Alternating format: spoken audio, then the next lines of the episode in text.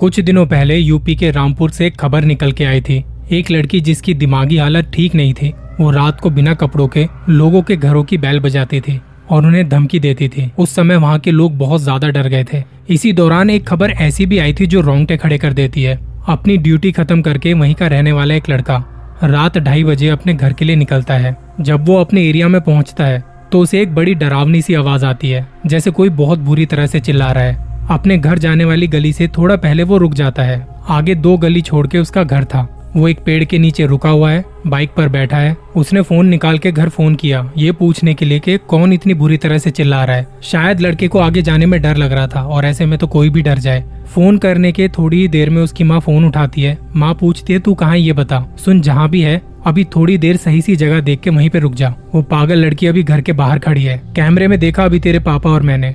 बात करते करते लड़का क्या देखता है?